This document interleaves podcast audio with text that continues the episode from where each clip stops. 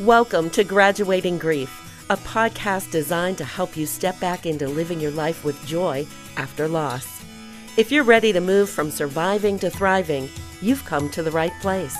Here's your host and inspirationista, Sherry Dunlevy. Hey, friend, Sherry Dunlevy, your inspirationista. And today we're going to be talking about graduating grief guidelines. That kind of sounds like there's rules and regulations but they're not. They're just kind of guidelines that I give to people who are especially those people that are newer to a grief journey, just so that some things don't catch them off guard, catch them by surprise. So when they start feeling a certain way, they can look at these guidelines and go, oh, that's kind of normal. Because grief is an individual journey but there are some commonalities in it and some myths about grief that a lot of times we listen to, we pay attention to, and we make them the rules and regulations. So I'm going to go over these because I have a self guided course called My Grief Journey. And it is kind of like Grief 101. It's a video series that has a workbook attached to it. And at the end of each segment, we go over these guidelines. And hopefully the goal is is that by the end of the series, you'll be able to get further along in these guidelines as far as belief and as far as moving you in the direction of hope and healing instead of staying put in the pain and suffering of your loss. So, the first guideline that we're going to talk about is that my grief journey is mine. My grief journey is mine. It's not anybody else's and it's not like anybody else's. So, therefore, we cannot compare our journey to someone else. Let me give you an example. Last year, we lost my father. Okay, so my mother lost her husband. I lost my father. My sister lost her father, and my brother lost his father. My son lost his grandfather. My aunt lost her brother. You see, these are all different relationships. These are all different um, ways in which we've lost different degrees of that loss depending on that relationship. And so that means that we can't use each other as benchmarks or guidelines as to where we should be or how we should be. So we should not be comparing our loss to any others, and we should not be comparing our progress or perceived lack of progress with anybody else. Grief is unique to you, and my grief is unique to me. Everybody does it differently and that's because everybody's different. Okay, so let's go over the next guideline for grad- graduating grief. There are no rules to grieving. There are no rules to grieving, but how many times have we they say experts say that we should or we shouldn't and we act as if that is the absolute truth to it, but there are no rules to grieving. People might have opinions, people might even have expectations of how you should be doing it. You should be more sad, you should be um, not as sad, right? Um, how you should be acting in life, how you should be living your life, how you should actually be feeling. But that's all they are is, is other people's opinions. Those aren't facts. Those aren't rules to grieving. There are no rules. Okay. The third one is there's no timeline to grieving. And because grief is individual to each person, we can't expect everybody to process this the same way. For me, I lost my son before I, I lost my father. So I had have done the hard work to graduate from the pain and suffering of my grief so that when my father when i lost him and oh believe me i grieved him horribly but i had tools to help me heal probably a lot faster than some of other my other family members. And i still miss him and waves of grief still come over me but i think a lot of us think that after we get through this first year, we're going to be better. We should be feeling fine, right? After that death anniversary, that first death anniversary, okay, we've completed that year first. I should be good to go. Why am I feeling so horrible? Well, a lot of times the second year is even worse than the first year. Now, now why is that? Well, because that first year was kind of a blur and those first anniversaries and those first holidays and those first birthdays, we were anticipating a lot how we were going to feel, maybe reliving the last birthday we spent with them, the last Christmas we spent with them, or relive the illness that they were suffering.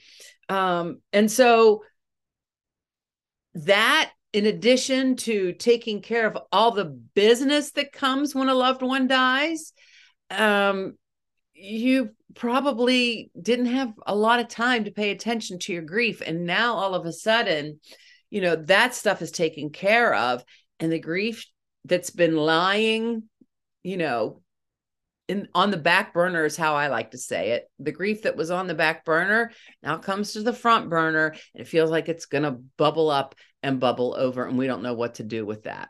And so, you know, we can't give ourselves a timeline because it's different for every person. There are no markers that say by three months I should be feeling this way, and six months I should be feeling this way, and by the first year I'm I should be done.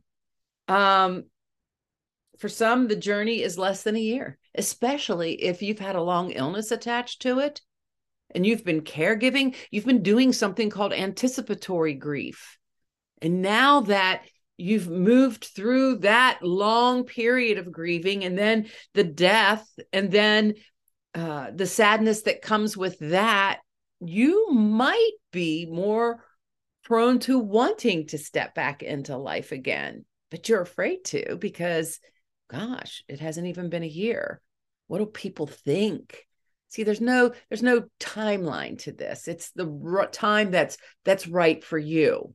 That's another reason why a lot of times when people say to me sherry I, I need you to talk to my aunt. I need you to talk to my mother. I need you to talk to my sister. You know they lost their husband or or or whomever. Um I'm not going to call that person because that person, if I need to talk to them and they're not ready, anything that I say could actually do more damage, do more harm than good. The best part about all of this and me helping people is that they have to come to me, seek me out, seek the help for themselves. You can let them know about me and um, let them know that I'm here to help them but I'm not going to be proactive in going after someone because if you're not ready, you're not ready. It's according to your timeline. And because there is no right or wrong length of time, you know, I don't know when the right time is for that person. For example, I put my grief on the back burner for 13 years. so um, I didn't really even fully engage my grief until 13 years after my son died. So that was the time that was right for me. I don't want it to take anybody any longer than it needs to. And had I known what I know now, I would have been much more proactive, much more sooner. I just didn't know that you could heal from grief because I fell into the belief that, you know, time will either heal all wounds or this is just as good as it gets, Sherry. This is how you're going to have to live the rest of your life. And I kind of just accepted that until I learned that it could be better. And that's what I want people to know. That's why I'm so passionate about what I do. And um, the there's another one. There is no right way to grieve.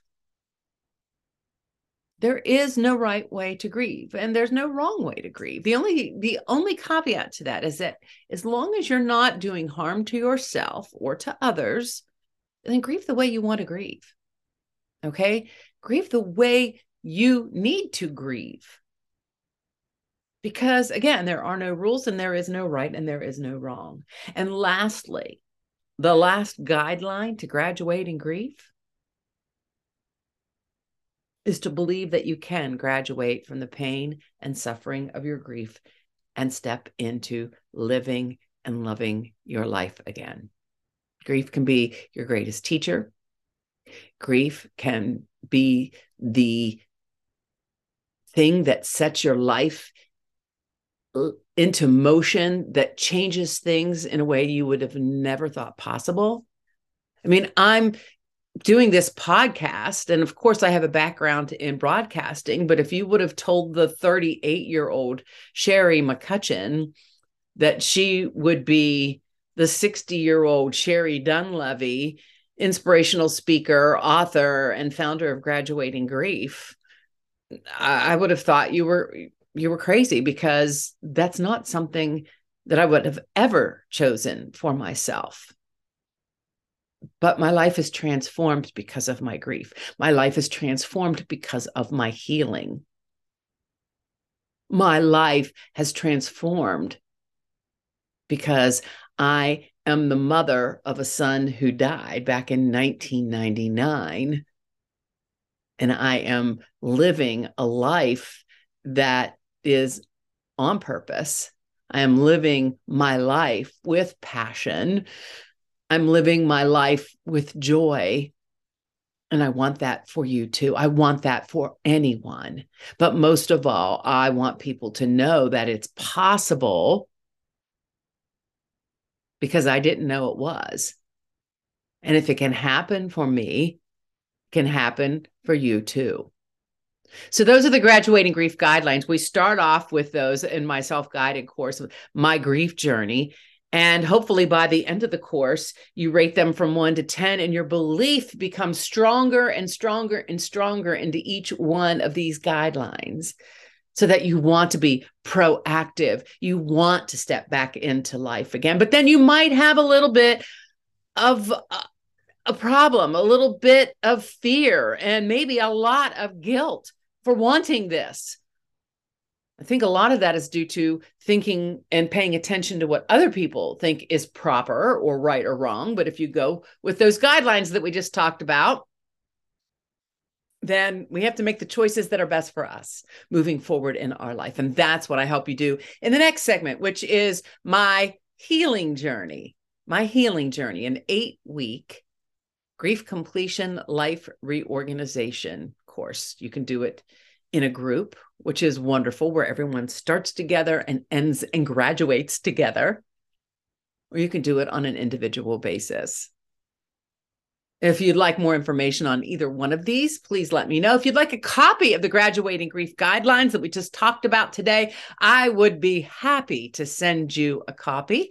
You can email me at sherry at sherrydunlevy.com or you can go to the graduatinggrief.com website. You can take the quiz to see if you are ready to graduate from your grief and to step into a life that's filled with passion, purpose, and joy. Because you know what? Every life matters and every life can make an impact. And that includes you, my friend. Until next time, everyone, thank you. Have a great day. Thank you for listening to the Graduating Grief podcast. For more information on the Graduating Grief community, workshops, and retreats, go to www.sherrydunlevy.com. If you like this podcast, please subscribe, rate, review, and share.